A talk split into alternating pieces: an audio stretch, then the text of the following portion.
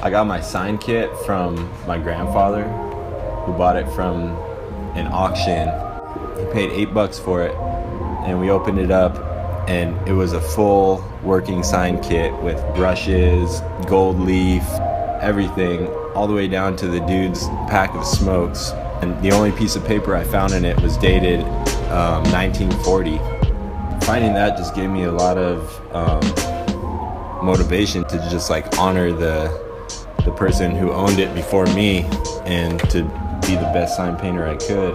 I've been going to LATTC, LA Trade Tech for a year and a half. Um, basically, I've learned everything in that year and a half I needed to know to go out and make money painting signs.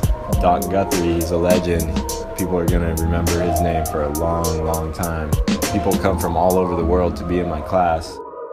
Lettering is secondary to layout, and if you can have a good layout, you can be an all right letterer, but if your layout is superior, you're going to have a great sign.